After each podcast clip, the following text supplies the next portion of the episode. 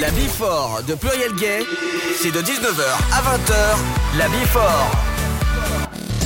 Bonsoir à tous, bonsoir à toutes. Euh, merci euh, Michel pour avoir animé la première partie. Hein la vie fort, euh, voilà, comme habituellement. Et puis va venir le temps de la seconde partie, qui va bientôt commencer à 20h. Et donc on va entendre une interview que j'ai effectuée en compagnie de Gilles, qui était la technique, à Genève. Ça nous fait revenir un petit peu en arrière. C'était au mois de juillet. Euh, dernier, donc à l'occasion de la Pride à Genève, nous avons rencontré des membres de l'association de l'ONG Amnesty International suisse, donc avec lesquels on a, on a parlé un peu des droits des LGBT, tant sur le plan international que aussi sur le plan local. On a aussi parlé de la Suisse, où on le verra, il y a encore des droits à acquérir en Suisse pour les LGBT. Voilà. Donc ça c'est à 20h. En attendant euh, de retrouver donc notre nos, nos interviewés d'Amnesty International, peut-être une petite euh, chanson, à moins que toi tu veuilles, mon petit Michel, bah, saluer tes auditeurs et tes auditrices en trans. Salut, puis on se retrouve la semaine prochaine, ah. même heure, même endroit, 19h. Super. Et puis peut-être du direct cette fois-ci. Oh, oui, oui, on voilà, t'es proche de moi, un micro ah, à oui, deux. Oui, oui, c'est vrai que. Même, hein. Et puis merci. à transpirer. on, peut, on met une petite musique là pour Allez, euh, faire le joint, si j'ose dire.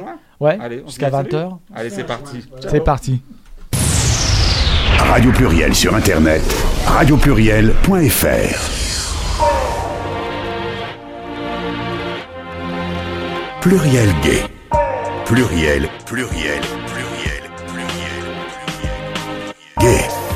L'émission Gay de Radio Pluriel vous donne rendez-vous chaque mercredi de 20h à 21h sur Radio Pluriel.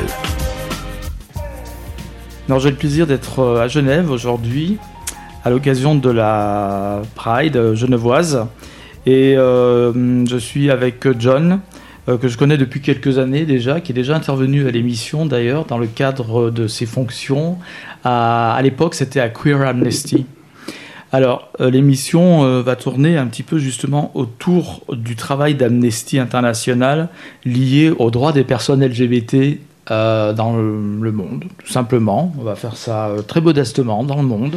Donc déjà, John, je voudrais que tu nous parles un petit peu euh, de Queer Amnesty, parce que dans l'esprit des gens, des personnes, des auditeurs, des auditrices qui nous écoutent, évidemment, Amnesty International est très connu, Queer Amnesty peut-être un peu moins dans le grand public peut-être. Alors est-ce que tu pourrais nous en parler un petit peu de Queer Amnesty? Euh, Oui, bien sûr. Alors d'abord, euh, il faut comprendre que Queer Amnesty, c'est pas seulement un groupe de Amnesty euh, suisse. Il y a des groupes qui s'appellent Queer Amnesty qui sont en Allemagne et aussi en Autriche. Et euh, aussi en Allemagne et en Autriche, comme à Zurich, comme en Suisse alémanique, ce sont les groupes, euh, les sous-groupes des sections suisses, allemandes et autrichiennes de Amnesty International. Donc c'est bien lié avec euh, Amnesty International de toute façon Oui, les groupes dépendent des sections. Ce sont les groupes thématiques, comme on dit, chez Amnesty les bénévoles et militantes, militants euh, qui veulent se pencher sur cette thématique et euh, font tout genre d'actions. D'accord. Alors, donc, autour de la table, nous avons euh, aujourd'hui Émilie et Patrick que je vais laisser euh, se présenter eux-mêmes. Donc, on va commencer par honneur aux dames, par Émilie. eh bien, je m'appelle Émilie et euh, je suis depuis 2011, l'année du 50e, euh, dans les groupes de Genève d'Amnesty. Alors, je ne suis pas justement dans un groupe thématique, euh, contrairement à ce que vient d'expliquer John. Il y a aussi des groupes qui sont des groupes généralistes qui regroupent différents dossiers, suivant l'intérêt des personnes à l'intérieur. Moi, au départ, mon dossier, c'était la peine de mort.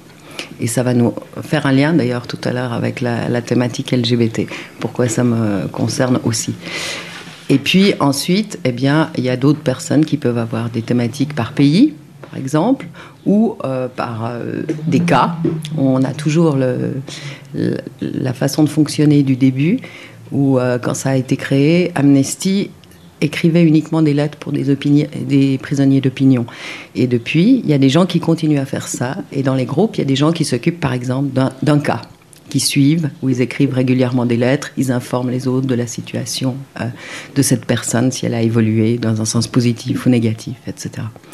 Donc voilà, et puis moi je travaille d'une manière euh, très euh, généraliste, c'est-à-dire que j'aime les différentes thématiques suivant les campagnes d'amnestie, suivant les personnes qui sont motivées par un, événement ou par une thématique particulière en fonction de l'actualité.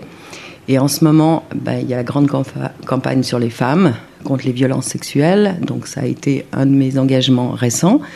Et dans cette idée-là, il y avait en Suisse la grève des femmes le 14 juin, qui a été un grand, un grand succès. Et j'ai trouvé intéressant, et on en avait discuté à l'époque avec John, de lier les deux.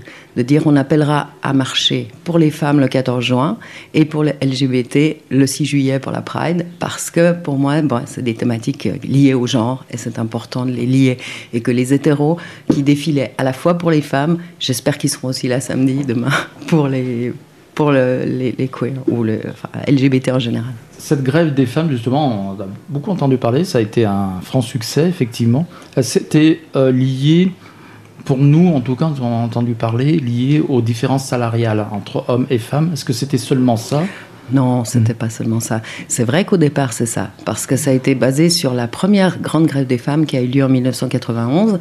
Et là, ça avait été vraiment la, cause, ça avait été la mobilisation. Il faut que les femmes euh, soient les égales de l'homme, etc., d'un point de vue euh, du travail. Alors, ça a été beaucoup la thématique qui a été prise par les syndicats, notamment. Mais il y avait vraiment, et on l'a vu, parce que pour finir à Genève, il y a 75 000 personnes qui ont défilé dans la rue avec des, des interprétations au début, des estimations qui étaient données bien en dessous, mais ça a été vraiment un, triomphe, une marée humaine impressionnante qu'on n'avait jamais vue comme ça.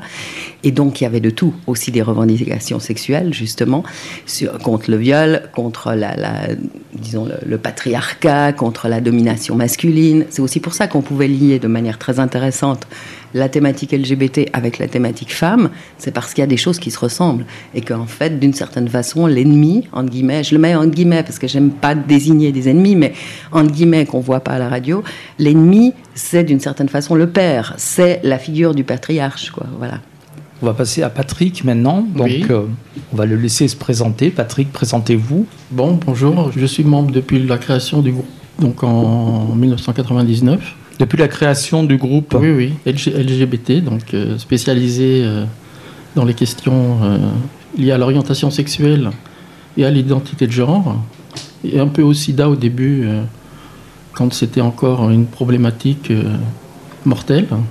D'accord, donc il existe euh, spécifiquement à Genève un groupe LGBT qui est l'équivalent de Queer Amnesty, qui est plutôt, comme le disait John, euh, implanté en Suisse alémanique, en territoire euh, germanophone, on va dire. Voilà, c'est le seul en Suisse romande qui existe. Donc on est un peu la référence dans cette partie de la Suisse. Et moi, je suis membre de tous les deux, en fait. Hmm. De Queer Amnesty. Et de groupe LGBT hmm. de Genève. D'accord. Puisqu'en fait, j'ai vécu euh, six ans et demi à Zurich avant, et maintenant je suis à Genève depuis cinq ans. Et voilà. Et on peut dire euh, que tu es d'origine américaine euh, États-unien, oui. États-unien, c'est bien. voilà. Et pour faire une remarque sur ce qu'a dit Émilie, il faut savoir qu'à Genève, il y a 400 000 habitants. Donc quand il y a 75 000 personnes dans la rue, même s'il y a des gens qui viennent d'un peu plus loin, ça représente quand même une grande partie de la population. Sur, les groupes thématiques, je peux juste dire un, petit complément, mm. puisque Patrick a, parti, a, parlé du groupe LGBT. Les groupes thématiques chez Amnesty Suisse, en fait, c'est LGBT ou droits des femmes, justement. Donc, de nouveau, deux choses qui se rejoignent. Sinon, c'est des groupes locaux, généralistes, avec différents sujets, comme j'ai parlé tout à l'heure, dont euh, les, les, dossiers ou les, ou les pays.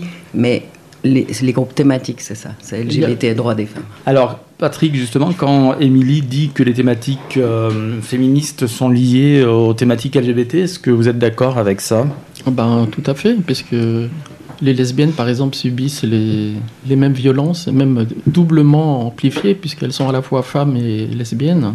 Donc, euh, c'est vrai qu'on a tendance des fois à les oublier dans nos combats, mais je suis à moi-même à la fois féministe et, et pro-LGBT. Les LGBT-phobies sont liées de toute façon à la société patriarcale. là, je peux, je peux, dire ça sans trop faire d'erreur. Je veux dire, mhm. tous les, toutes les, tous les préjugés euh, existants vis-à-vis des personnes LGBT sont quand même liés à la domination patriarcale de nos sociétés occidentales depuis euh, plusieurs siècles. Moi, je mettrais ça plus large que occidental. Malheureusement, ça se retrouve partout pas seulement occidentale. Les sociétés patriarcales, elles le sont partout, dans tous les continents. Elles sont patriarcales.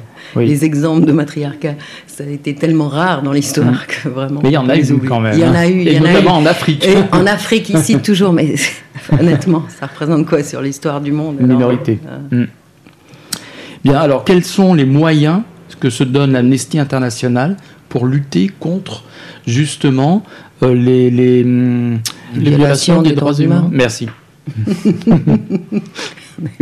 Euh, alors, les moyens, ils sont euh, divers et variés. On est totalement indépendant des gouvernements, donc on ne reçoit aucun argent d'un gouvernement. On est financé essentiellement par les cotisations des membres et par les dons de privés. Ce qui nous permet d'être objectif et de ne pas risquer des hum, conflits d'intérêts avec des gouvernements. Maintenant, là, il y a différentes façons d'agir. Il y a une partie de lobbying qui est faite. Maintenant, c'est quelque chose qui est plus, plus récent probablement dans l'histoire d'Amnesty, mais qui se fait aussi, comme pour euh, tous les groupes, d'aller, euh, et, ça se fait chez nous-mêmes, en, Suisse. Une section elle-même va faire du lobbying auprès de son Parlement, etc.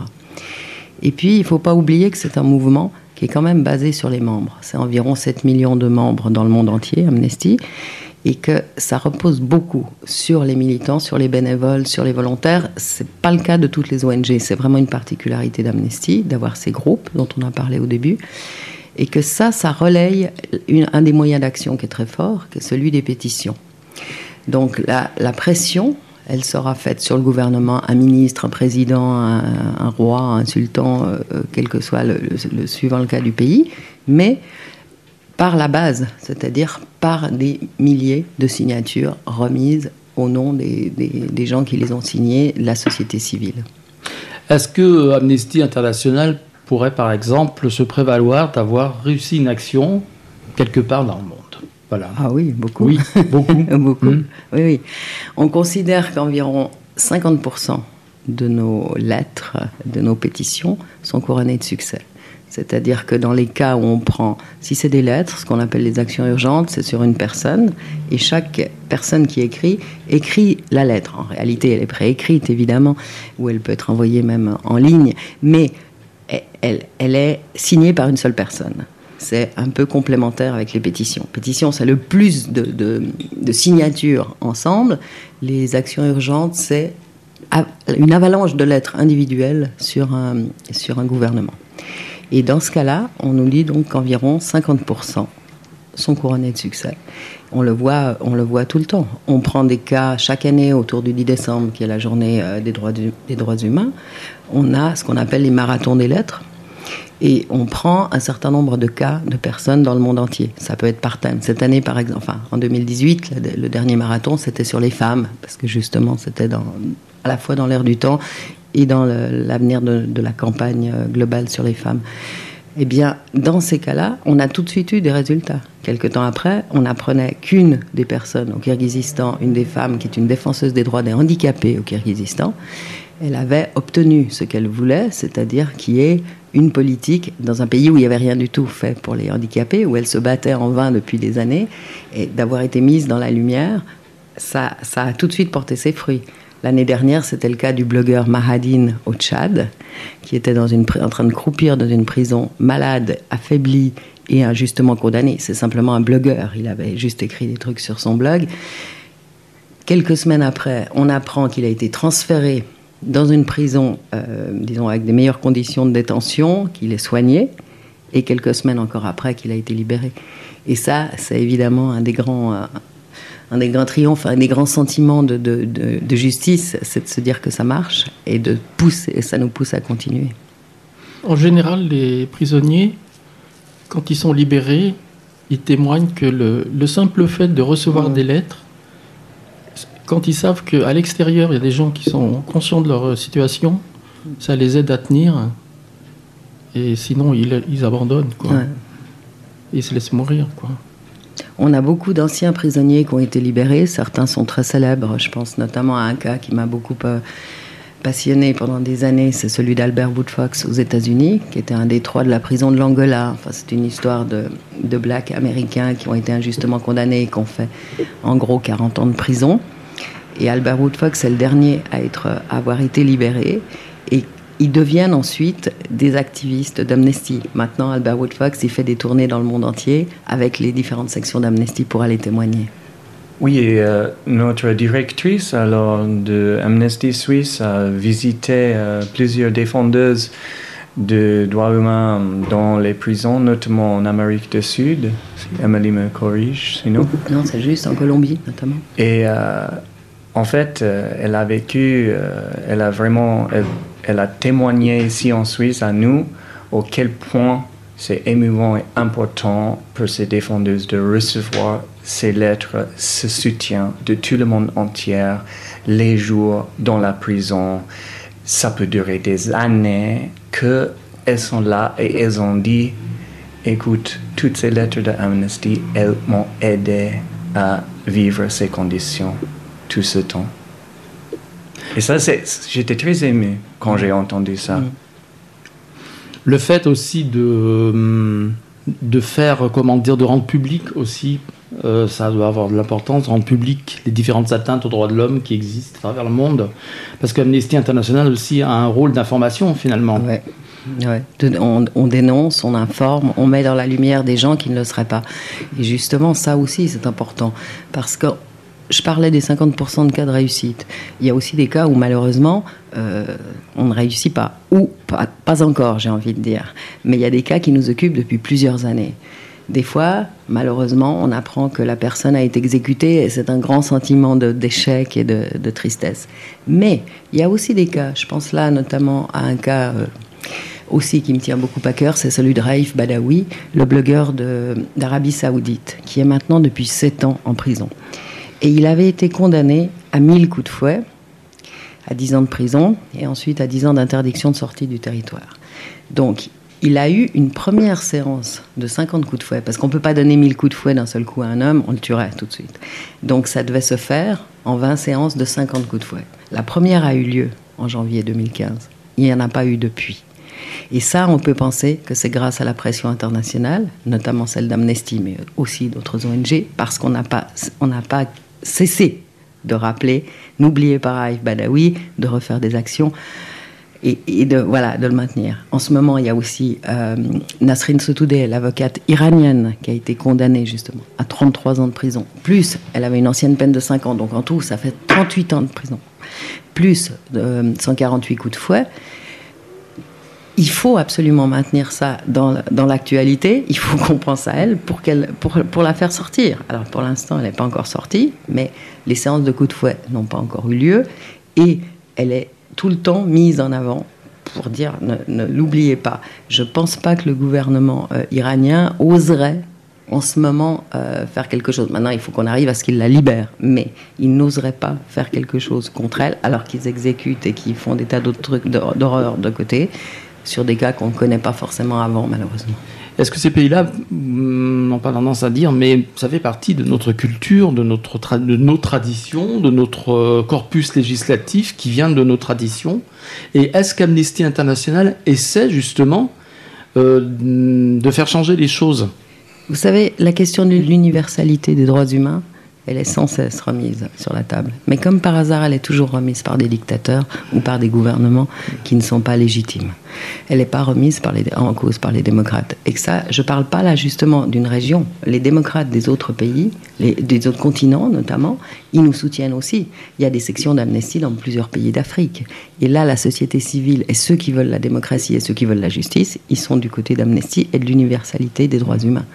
Alors évidemment, les dictateurs et autres, ils pensent à la fois qu'on euh, n'a pas à se mêler de leurs affaires, la question de l'ingérence, en disant occupez-vous de chez vous, etc. Bon, voilà. Si on est universaliste, nous on a, on a une Bible, on en a une seule, elle ne dépend pas de Dieu. C'est la Déclaration universelle des droits de l'homme. Voilà. On se base là-dessus. Et ça, le fait que ce soit dans son titre, c'est mmh. universel, c'est valable pour tout le monde. Et pour moi, c'est la garantie justement de la justice ce serait pour moi, et, j'ai souvent eu ce, débat avec des gens et dans certains milieux euh, d'autres continents notamment. Le fait pour moi, c'est exactement le contraire. Si je disais ça ne s'applique pas à vous, c'est que je les considérerais comme des inférieurs. Ce qui est bon pour nous, la justice, c'est pas bon pour vous, ben non, voilà. Moi, je le verrais comme une insulte. Donc je pense que il faut réfléchir à ça. Mais les, mentalités mettent du temps à, évoluer, c'est sûr. Au niveau international, Amnesty peut être amené aussi à intervenir dans des pays qui sont considérés comme démocratiques. Il y a aussi des actions qui peuvent être engagées en France, euh, en Allemagne, dans n'importe quel pays. Euh, vous avez évoqué, Émilie, euh, les États-Unis. Mais euh, en France, on sait que par exemple, euh, il y a eu des manifestations qui ont été durement réprimées. Alors je ne sais pas si Amnesty a pris position oui, là-dessus. Amnesty, hmm. Amnesty, France a pris position pour condamner les, certaines, certaines dérives de l'état d'urgence et des violences policières contre les militants, contre les gilets jaunes en l'occurrence.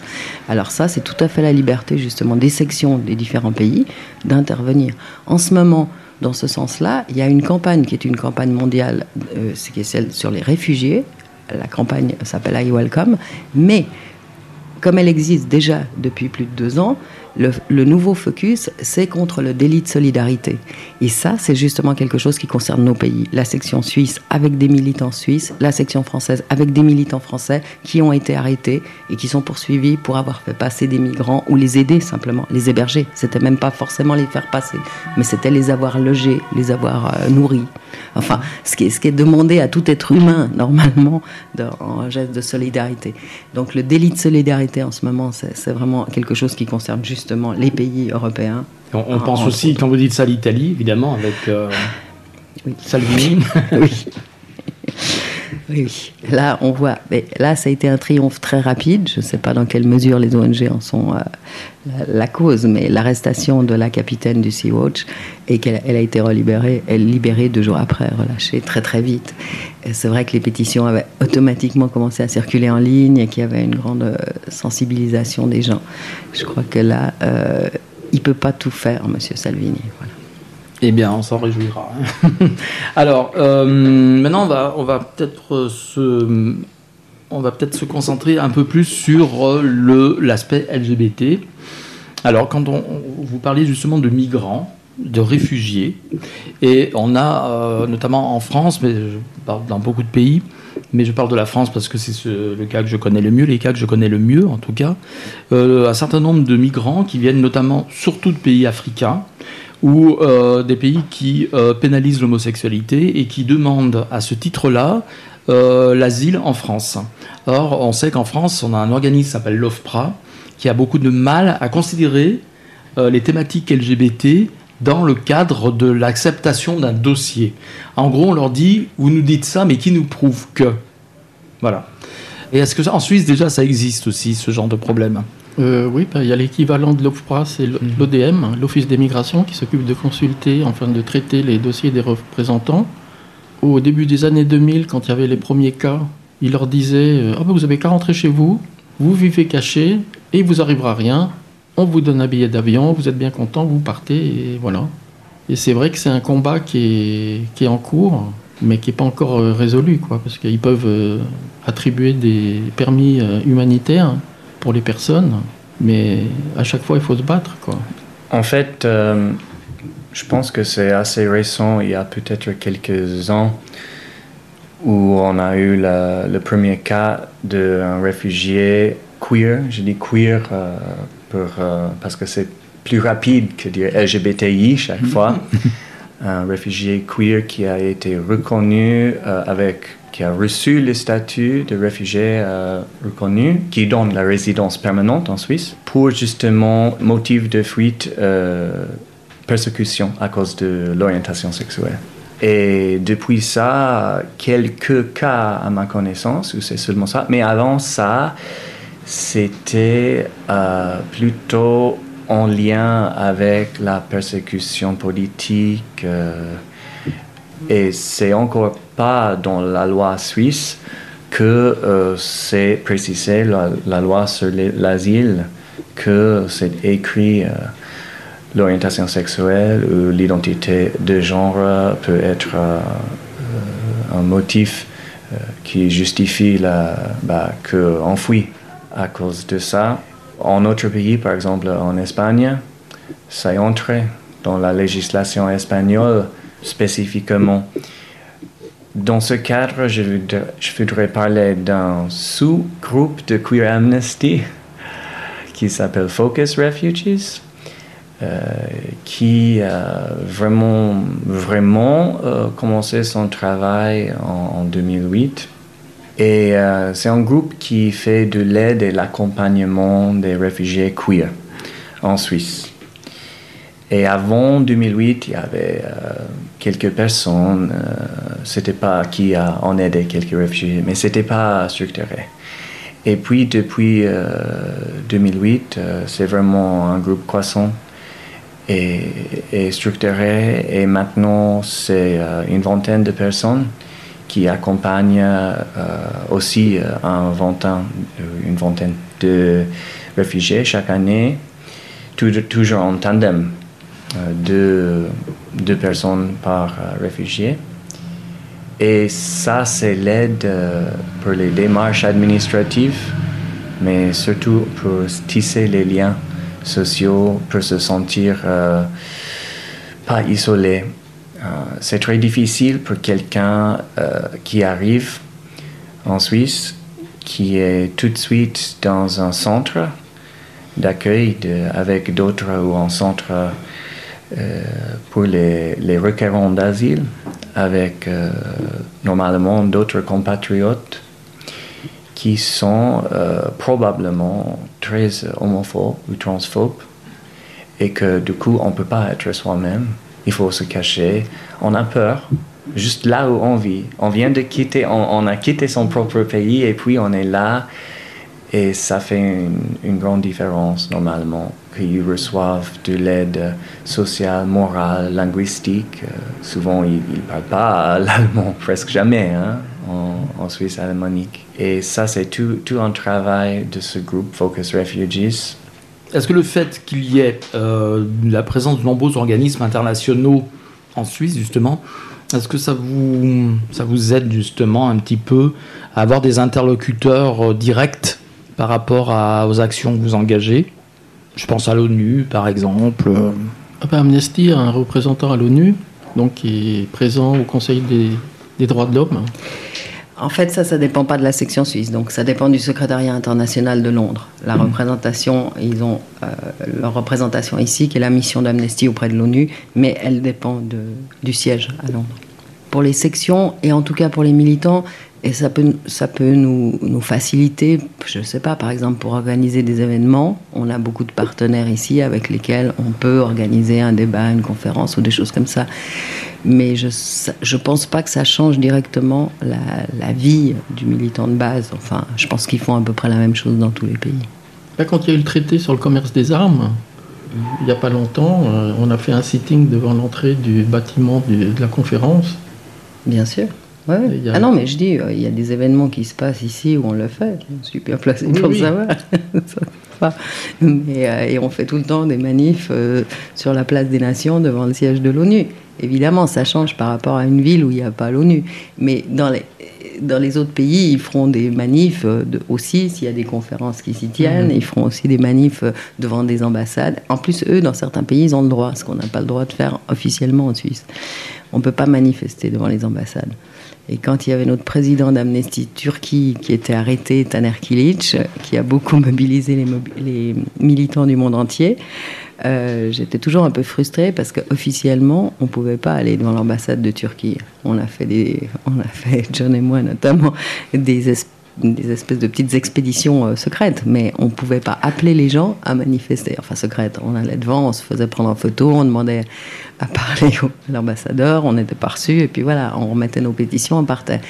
Mais ça ne pouvait pas être officiel.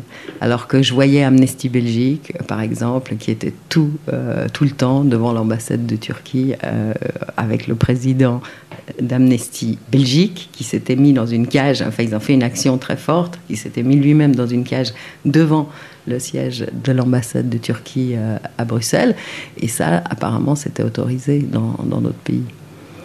Donc euh, oui, ça peut, ça peut changer. C'est sûr que Genève est une ville internationale. Ça change évidemment. On ne fait pas les mêmes choses dans une ville comme Genève que, dans d'autres euh, petites villes. Mais même en Suisse, je pense qu'ils font euh, différemment suivant où ils sont. De façon globale, est-ce qu'on peut dire que les droits LGBT progressent dans le monde ou pas? Moi, je dirais Jein, comme on dit en allemand.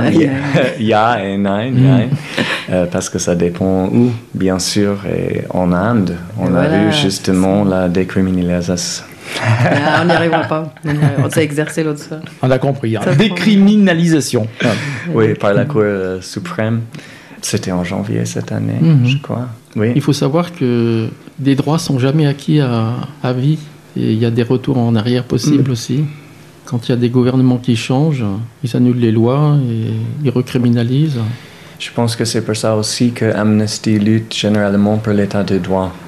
Et quand on voit que qu'il est ébranlé dans certains pays comme la Turquie, c'est là vraiment où Amnesty se penche au-dessous. C'est fondamental. Le plus que solide que l'état de droit est solide, le plus on est sûr qu'on va pouvoir garder nos acquis. C'est-à-dire qu'il faut continuer à vouloir et à se battre et à dire que globalement, si on prend la situation il y a 50 ou il y a 100 ans, c'était quand même pire sur la question des droits humains. Et maintenant, quand on est dans l'actualité, quand on est au cœur, à chaud, évidemment qu'on est désespéré par des retours en arrière, par des arrestations, par ce qui se passe en Tchétchénie ou des choses comme ça. Mais globalement, si on regarde les choses quand même, ça a avancé. Avant, il y avait euh, plus de pays dans lesquels l'homosexualité est justement nos pays. Même la France, en fait, c'est Badinter qui fait. Euh.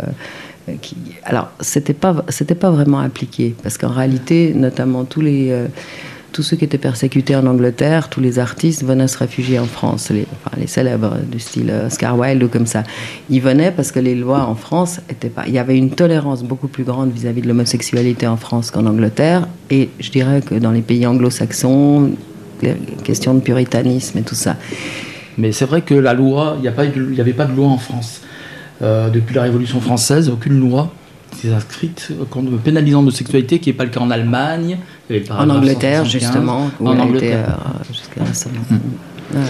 À l'heure actuelle, il y, a, quand même des pays qui euh, pratiquent justement malheureusement la peine de mort et euh, elle est appliquée aussi aux personnes LGBT dans certains pays. Je crois que c'est une douzaine de pays qui l'appliquent encore à l'heure actuelle.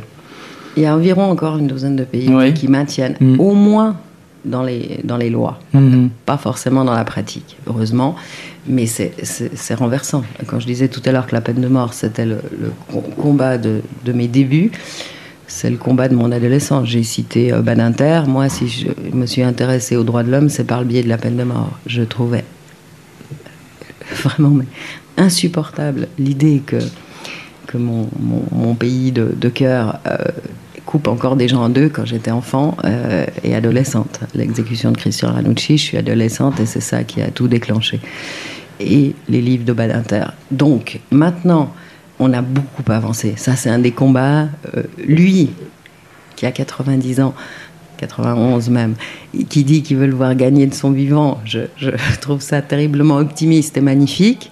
Mais moi, je l'ai toujours dit, celui-là, je veux le voir gagner de mon vivant. Je suis un peu plus jeune que lui quand même. Parce que ça, c'est possible. Ça, on grignote chaque année des pays, ou bien dans un grand pays comme les États-Unis, qui est en gros le seul pays démocratique qui continue à exécuter, avec le Japon, disons. Euh, c'est les États, où là, ça se gagne État par État aux États-Unis. Et euh, je pense qu'on y arrivera. Alors, les chefs qui sont passibles de la peine de mort, justement, ont changé. Et l'homosexualité, c'est clair que ça se retrouve, il faut bien le dire, dans les pays qui appliquent la charia euh, essentiellement. C'est-à-dire en premier lieu l'Iran et l'Arabie saoudite. Mais l'Iran exécute réellement pour homosexualité. Il y a des jeunes hommes qui ont été... Il suffit, en plus c'est ça qui est terrible, il suffit du témoignage de quelques personnes pour venir dire donc, qu'est-ce qui se passe dans une chambre à coucher? Ça devrait, ça devrait être privé, quoi. Je veux dire, ça, c'est c'est une atteinte pour moi terrible à la raison. Quoi. On ne peut pas euh, condamner à mort, à mort, prendre la vie de jeunes hommes pour s'être aimés. C'est, pour moi, c'est inadmissible, inadmissible. Et ce que Patrick dit euh, souvent maintenant, il a dit cette semaine aux gens qui, qui passent par l'instant, et que souvent, assez souvent, la situation législative, juridique, oui. juridique ne correspond pas trop à la réalité sociale, l'opinion publique et les pratiques et la mise en œuvre par la police et ce qui est appliqué.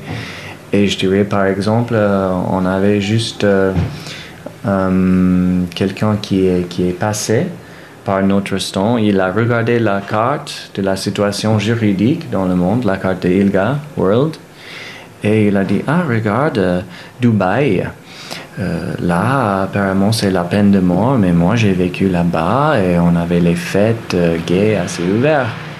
Et moi j'ai réfléchi et je me dis, c'est peut-être parce que à partir d'un certain disons, revenu au niveau de élite de la société, on s'arrange, quoi, en acceptant certains pays. Je dis pas que c'est comme ça à l'Iran, évidemment pas. Mais dans certains lieux, c'est vraiment, et c'est là, c'est encore plus injuste au sein du même pays que tu as les personnes qui peuvent se permettre, qui peuvent vivre ça. Mm. Et euh, dans la même ville, même, les personnes persécutées, euh, prises de leur maison, mises en prison, euh, voire. Hein. Oui, c'est quelque chose qui revient souvent dans les discours des, des, personnes qui viennent de pays qui pénalisent l'homosexualité, par exemple, en disant que certaines personnes ont en quelque sorte des passe-droits mm. et en fonction de leur situation sociale, politique, économique, ne subissent pas les mêmes effets de la loi que ceux qui n'auraient pas toutes ces prérogatives. Ça, ça revient souvent. Inversement, il y a aussi des pays n'ont pas de pénalisation spécifique contre euh, les personnes LGBT, contre les rapports homosexuels, mais où la population a une certaine hostilité. Et euh, je pense à certains pays africains, assez rares, mais ils existent, où par exemple il n'y a pas de pénalisation euh, de l'homosexualité, mais où une personne homosexuelle peut être molestée, maltraitée par la population. Et c'est encore plus difficile, je crois, Hein, je pense, en tout cas, en, France, en tout cas, c'est le cas, euh, de faire accepter par l'administration qu'une personne venant d'un pays où l'homosexualité n'est pas pénalisée, à mettre ce thème en avant euh, pour euh, se considérer comme réfugié. Elle dit ma vie est en danger dans mon pays, mais dans votre pays, votre, la législation du pays ne, ne condamne pas l'homosexualité. C'est le cas en Afrique mm. du Sud, par mm. exemple. C'est très triste parce que mm. quand Mandela est arrivé au pouvoir, il a changé la loi dans vraiment bien des domaines. Ça a été une grande, une grande révolution et des mentalités et un des rares pays où il n'y avait pas l'idée de vengeance qui, qui était derrière le nouveau gouvernement. Donc il a légalisé l'homosexualité et tout ça. Et c'est un des pays où il y a le plus de violence contre les homosexuels et contre les lesbiennes, notamment les viols de correction, c'est-à-dire euh, les hommes qui violent les lesbiennes en imaginant qu'ils vont les faire rentrer dans le droit chemin de l'hétérosexualité. Ça c'est absolument, absolument affreux. Quand j'ai entendu parler de ça,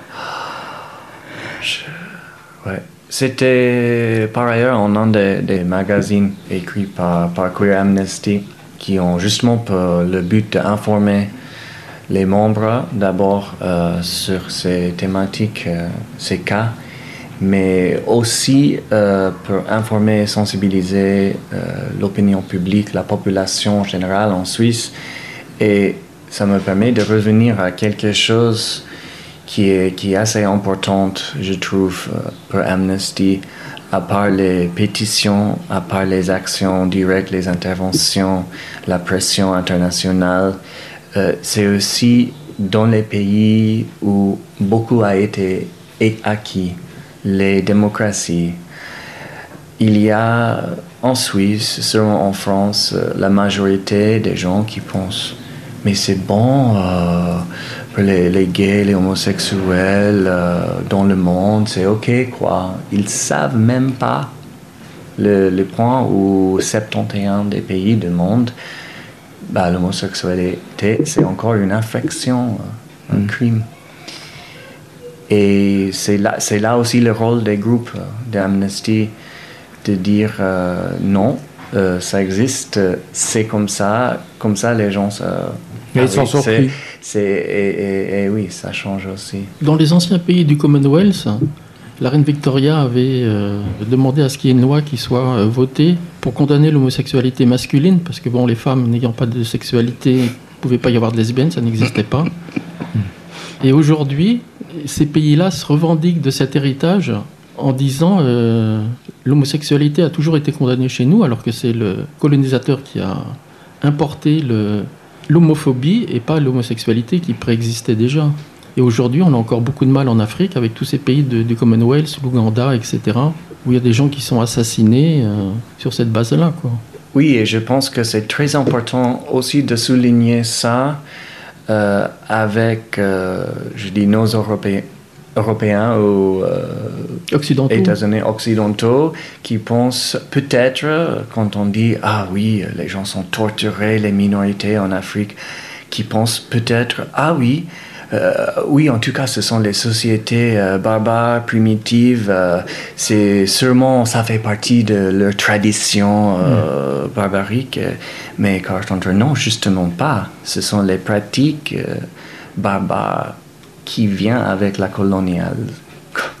Colonisation. Colonisation. Il y a le problème aussi des églises évangéliques américaines qui font beaucoup de mal en Afrique Dès qu'il y a une loi qui est en vue pour euh, décriminaliser l'homosexualité, euh, elles font tout pour euh, faire pression sur les gouvernements pour que ça ne se fasse pas. Quoi. Oui. Ça, c'est, je trouve énormément triste et grave que ce genre de missionnarisme puisse encore exister de nos jours, vu l'histoire des colonies, vu tout ce qu'on a déjà vu, tout qu'on a déjà nuit à, ces sociétés, à ces pays qu'on a détruit leur mode de vie dans plusieurs sens.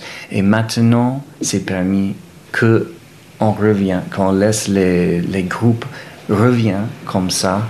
Et, là, juste euh, où les minorités, les gens veulent de l'égalité. Euh, oui, ça, ça revient sous une forme euh, sous, sous, une forme différente parce qu'avant ça a été fait effectivement au moment des premières colonisations par l'Église catholique, euh, enfin certaines églises protestantes aussi suivant les pays, mais c'était quand même les missionnaires étaient souvent des, catholiques.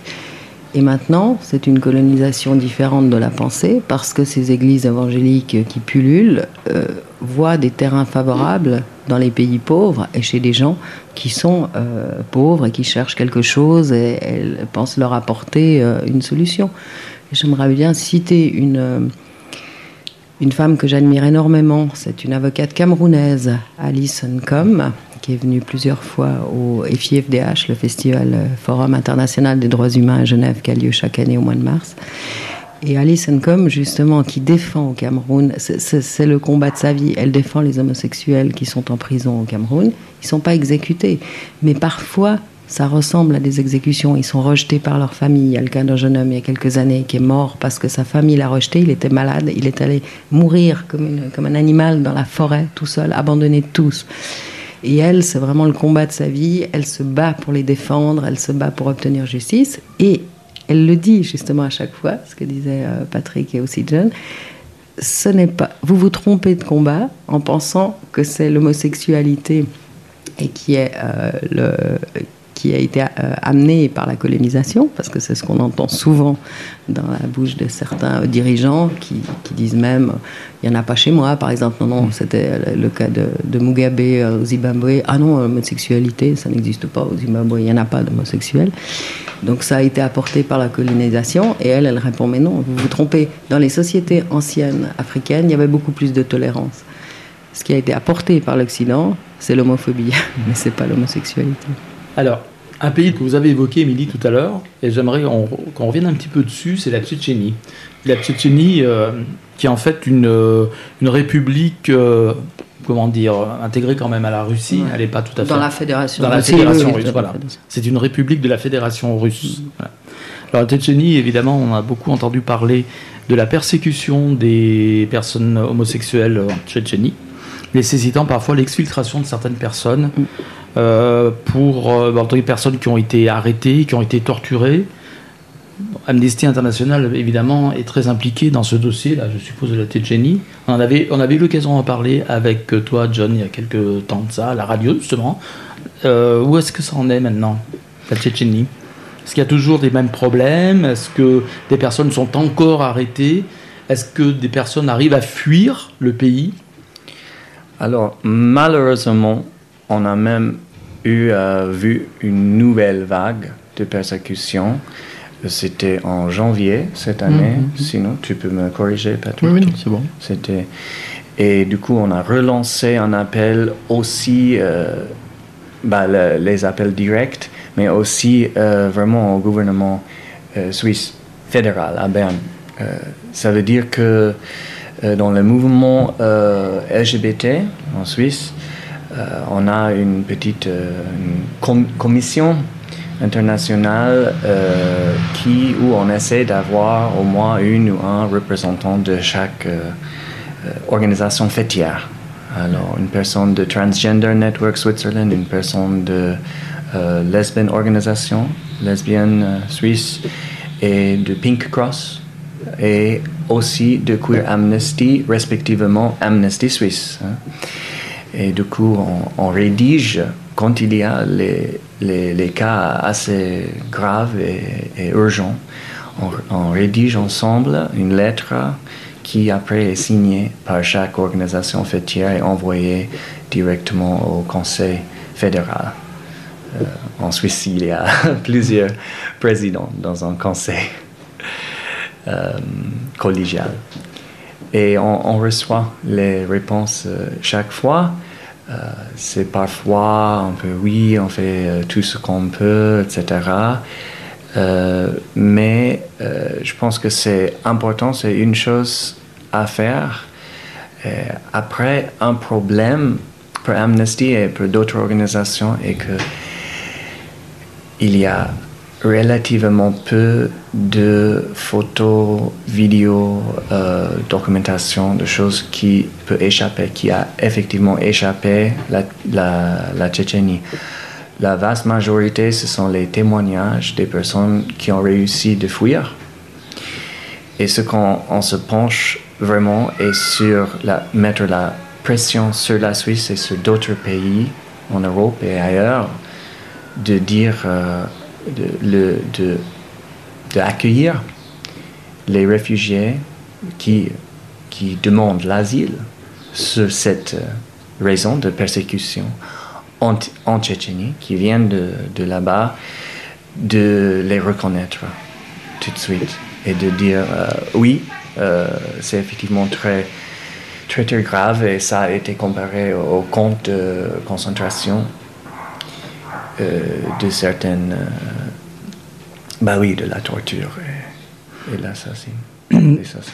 Les disparitions, Les disparitions. la torture, euh, il y a le cas il y a deux ans qui n'a jamais été résolu de ce jeune chanteur euh, qui était devenu très connu, euh, enfin au niveau euh, russe, euh, on ne connaissait pas ici, Zelim Bakeyev, qui a été arrêté à l'âge de 26 ans. Il, était, il vivait à Moscou, mais il était retourné pour le mariage de sa sœur à Grozny.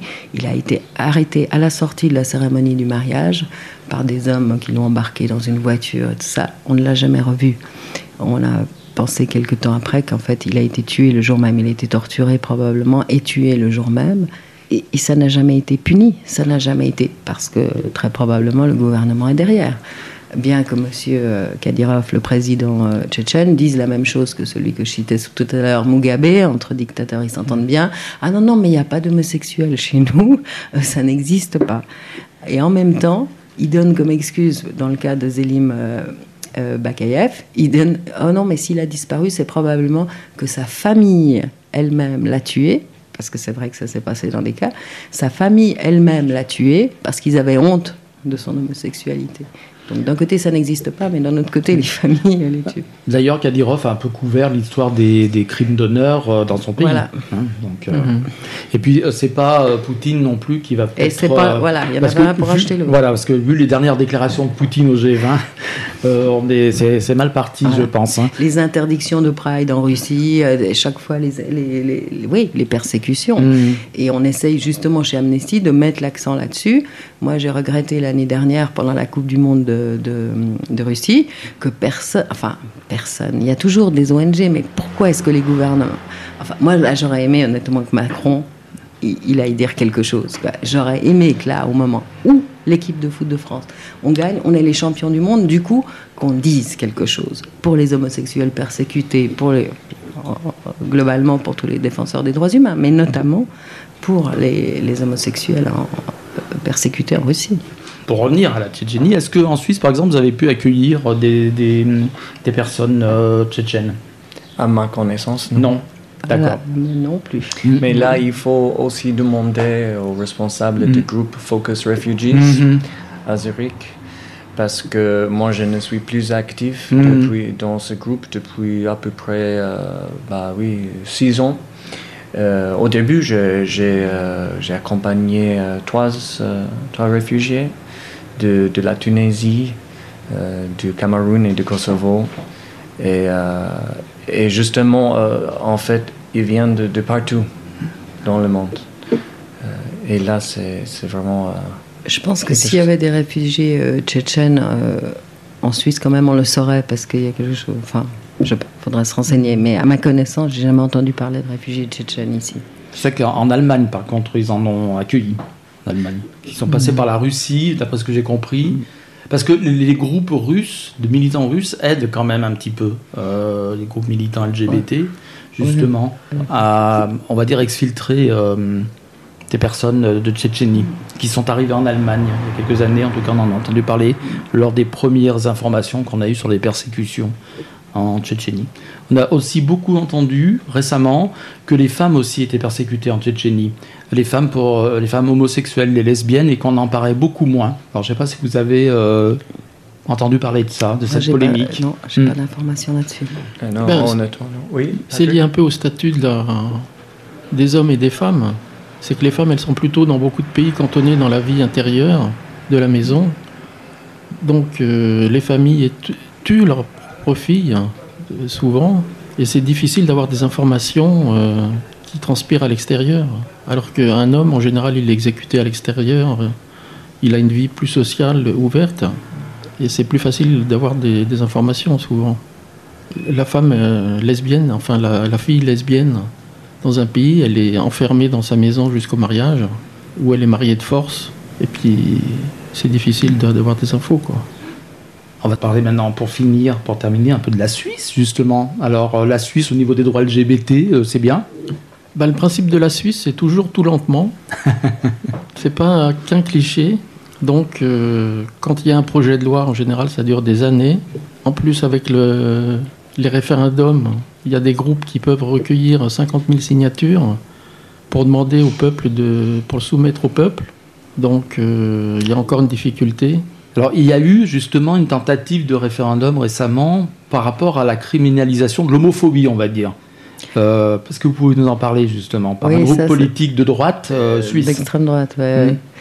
Ça, c'est, ça, c'est justement une des choses positives. C'est, je veux dire, le projet de loi de, de Mathias Renard, le, le député PS, c'est donc d'inscrire l'homophobie au même titre que le racisme ou que la misogynie, difficile, enfin que le, sex- Le sexisme, disons, Mm. euh, dans le, comme étant euh, passible de poursuite euh, pénale. Et euh, à la suite de sa proposition de loi, qui va être appelée à votation devant le peuple, il y a un groupe d'extrême droite qui a eu le, je sais pas comment appeler ça, l'outrecuidance, enfin quelque chose, c'est effarant pour moi. Parce que souvent les gens se battent pour des droits, mais qu'on se batte pour... euh, C'est un peu comme l'histoire du mariage pour tous en France, euh, quand il y avait les manifs euh, de l'autre côté, c'est qu'ils se battaient, et j'avais entendu justement des catholiques qui disaient, je peux pas aller là-dedans, parce que je peux peux pas me reconnaître dans quelqu'un qui veut absolument limiter les droits des autres, alors que pour eux, ça ne changerait rien. Et là, c'est un peu la même chose. Ils, ont fait un- une, pétition avec l'idée d'aboutir à un référendum pour contrer ça.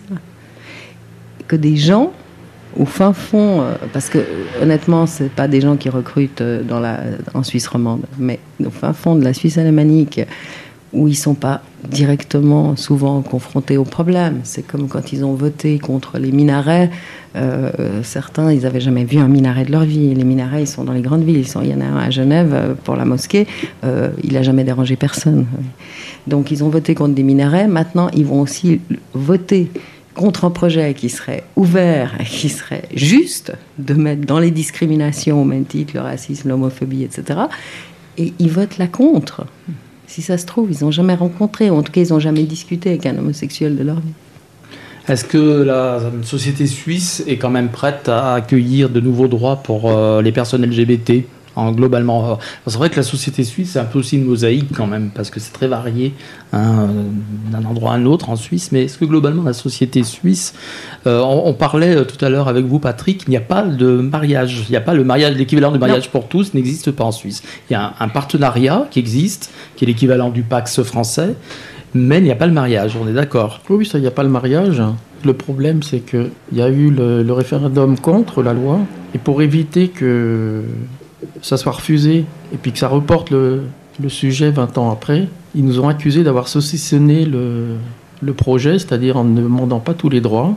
On accepte une partie, puis après, on reviendra plus tard avec autre chose. Donc on ne pouvait pas avoir tous les droits, la naturalisation de son partenaire étranger, par exemple. Oui, euh, effectivement, euh, on voit que bah, c'est compliqué. Je peux parler du mariage, aussi d'une nouvelle loi par rapport aux personnes trans. Ça, c'est une bonne nouvelle. Une loi euh, qui va faciliter le changement dans les documents bah, d'identité pour une personne trans. Et là, on n'a pas eu une réaction euh, des personnes qui ont fait signer une, un référendum après l'adoption de la loi en disant non, on veut bloquer ça et maintenant voter pour détruire les, les nouvelles lois. Alors ça a été accepté, ça n'est pas allé trop loin. Après, avec le mariage, ce qu'on a fait, effectivement, c'est la politique des petits pas. Alors, il y a un projet de loi sur le mariage qui, par contre, ne va pas. Ils ont discuté longuement dans le comité de la commission Parlement. Est-ce qu'on va faire ça vraiment équivaut? Est-ce que ça va être euh, avoir tous les droits maintenant? Ben non, parce que dans ce cas-là, le Parlement, en tout cas, le Parlement entier va pas accepter. Pas de chance. Alors, on va maintenant appeler ça le mariage. Ça, on pense qu'on peut déjà faire ça. Et puis, peut-être avec euh, encore euh, quelques doigts, mais pas encore l'adoption ou pas encore hmm. euh, la procuration médicalement assistée. À la PMA. PMA. Et là, c'est effectivement une question de stratégie au niveau de ce dont vous parlez. Est-ce que qu'est-ce que la population va accepter et où est-ce qu'on se tire dans le, dans, contre nos propres... Hmm. Une balle dans le pied, comme on dit. Une balle dans le, dans le pied. Hmm. Et, euh, et, voilà. Et cet autre cas dont on parlait avec euh, la protection contre l'homophobie comme contre le racisme, pour inscrire ça dans le, code pénal, euh, l'homophobie, ce que nous, en tant que mouvement LGBT, ce qu'on a voulu dès le début, bien sûr, et que aussi d'avoir la, transphobie dedans. C'est absolument euh, hallucinant de. Ben, hallucinant, c'est pas. Pour nous, c'est pas compréhensible qu'on met juste l'homophobie et pas la transphobie aussi. Mm-hmm. Euh, quand, on, quand, on, fait, et puis euh, on fait. Mais là aussi, les politiques à Berne, on dit, euh, qui étaient pour nous, hein, bien sûr, pour la cause. Hein. On dit, non, mais on veut quand même faire quelque chose. Et sinon, ça va être complètement euh, tué déjà en comité. Alors, ils ont gagné, ils ont dit, OK, pas de transphobie, que l'homophobie. Et là, tristement, même avec seulement l'homophobie, pas de mention de transphobie, les personnes là ont lancé le référendum euh, contre, pour avoir vraiment une votation pour ou contre, pour garder cette loi déjà adoptée par le Parlement. Hein. En Suisse, les, les, citoyennes et citoyens peuvent, ce qui est très intéressant, on n'a pas ça en France, hmm. ni en beaucoup d'autres euh, pays, comme je sais, qu'après l'adoption d'une loi par le Parlement. faire un, référendum abrogatoire, en fait. Hmm. Et que tout, tout, de suite, euh, la mise en œuvre est bloquée. Hein. Hmm. La loi n'est pas, n'est pas du tout appliquée. Enfin, en fait, on peut empêcher la loi d'être appliquée par une votation, en fait. Et là, si votation il y a, est-ce que vous pensez qu'elle risque de passer ou pas? Non, moi je pense pas. Moi je pense que ça non, honnêtement, moi je pense pas. Ça représente vraiment une minorité de gens qui sont dans les mouvements de ces mouvements populistes. C'est pas exactement euh, pareil qu'en France, euh, le Front National, enfin Rassemblement National, euh, c'est pas exactement la même chose que l'UDC en Suisse, mais n'empêche que c'est quand même de ces partis qui surfent sur des vagues populistes qui alimente les peurs des gens. Dans l'histoire des minarets dont je parlais euh, tout à l'heure, il y a quelques années, c'était ça, faire peur tout d'un coup en imaginant une Suisse couverte. Leurs affiches, c'était ça, une Suisse couverte de minarets, comme ça, comme s'ils allaient pousser comme des champignons dans toute la Suisse. Et là, ils ont fait une nouvelle qui va être bientôt appelée à votation parce qu'elle a reçu, l'initiative a reçu le nombre de signatures, c'est contre la burqa. Bref, ils, surfent sur ces là. Donc il y a dans cette mouvance-là des gens qui systématiquement vont essayer de faire opposition à des choses progressistes.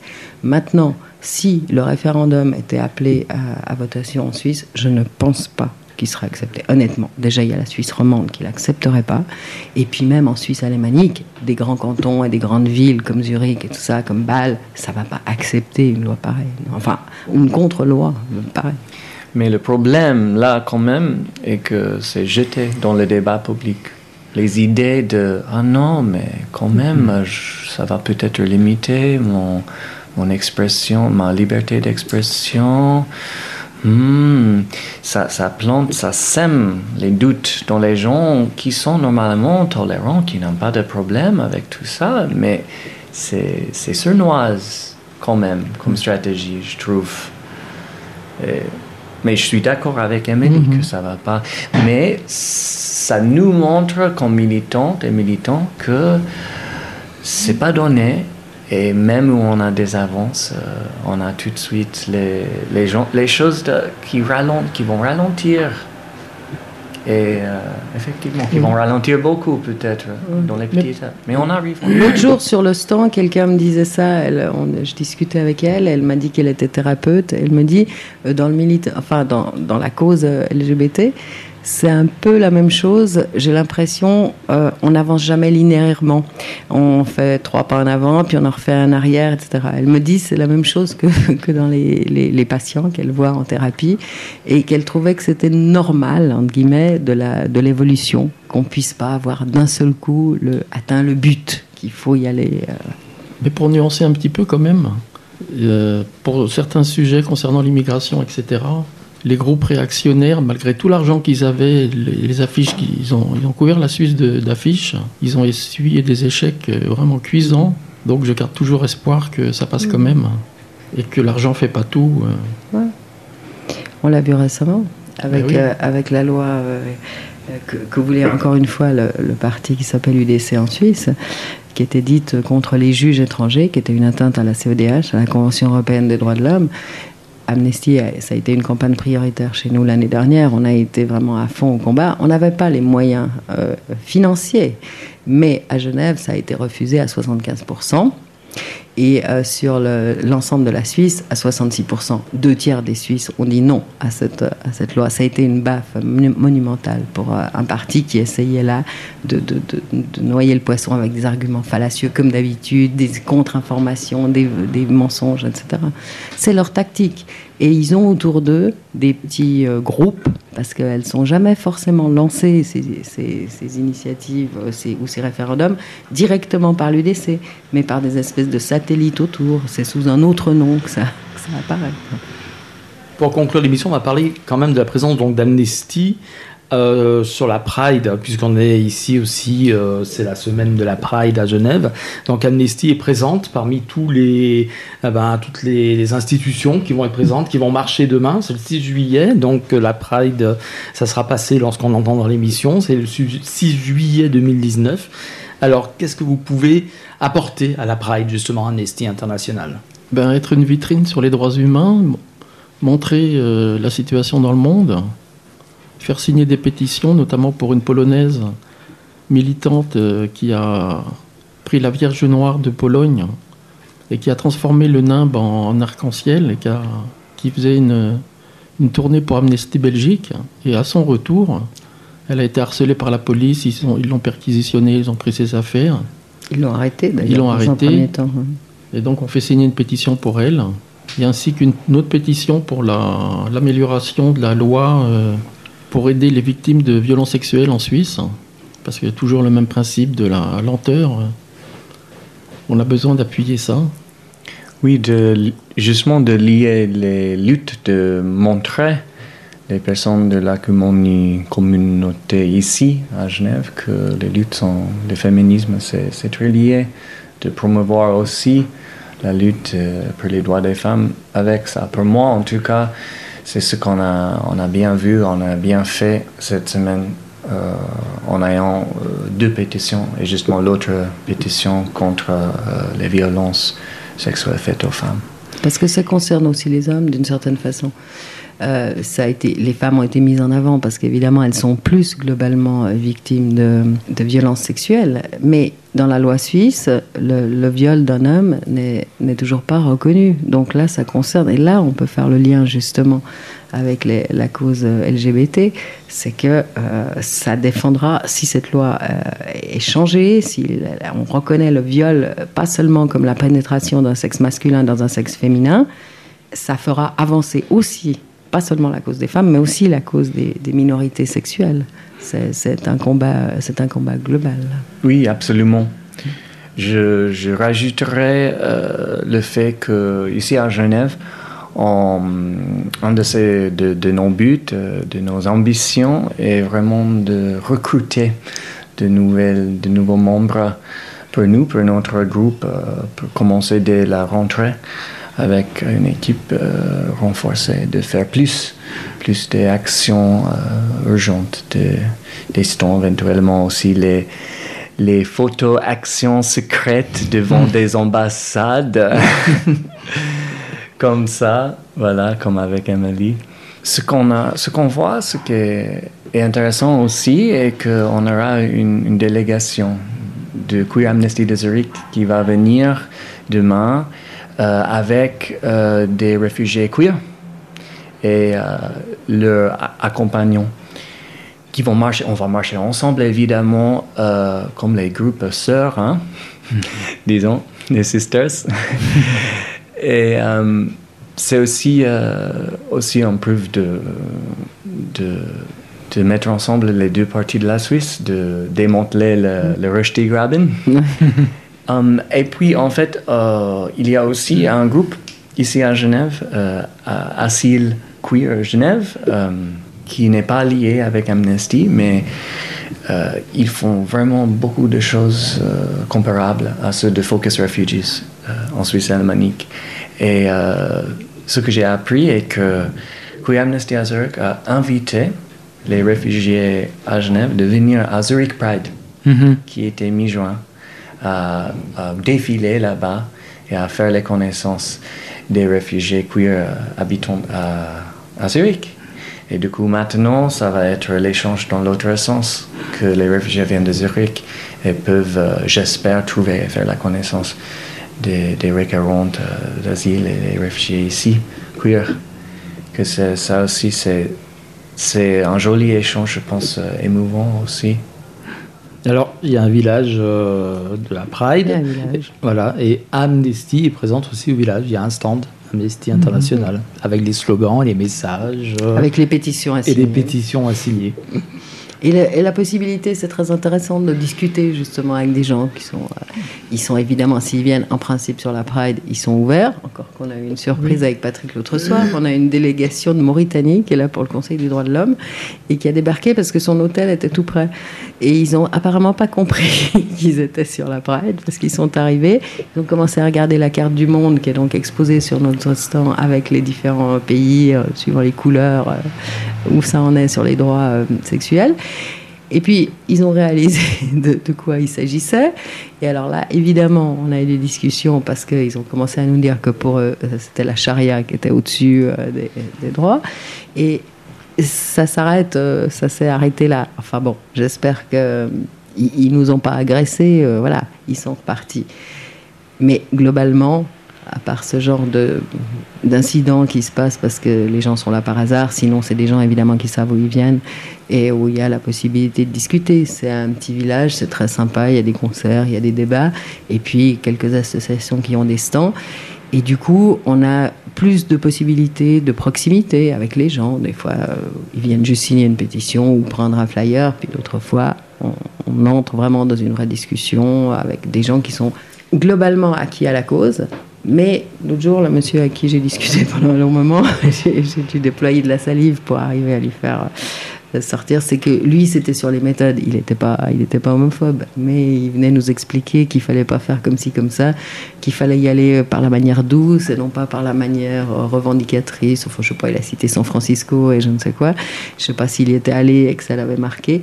Mais du coup, voilà, on discute et on a toujours la possibilité, ou en tout cas l'espoir, d'avoir semé des graines euh, sur certaines euh, choses. Puis il y a des gens qui nous disent qu'ils ont appris, par exemple avec les cartes des pays que, que John a, a imprimées, on, a, on voit que là c'est du concret. Les gens voient les couleurs, voient ah tiens, dans tel pays, il y a ci, il y a ça, etc. C'est l'occasion d'ouvrir le débat, la discussion.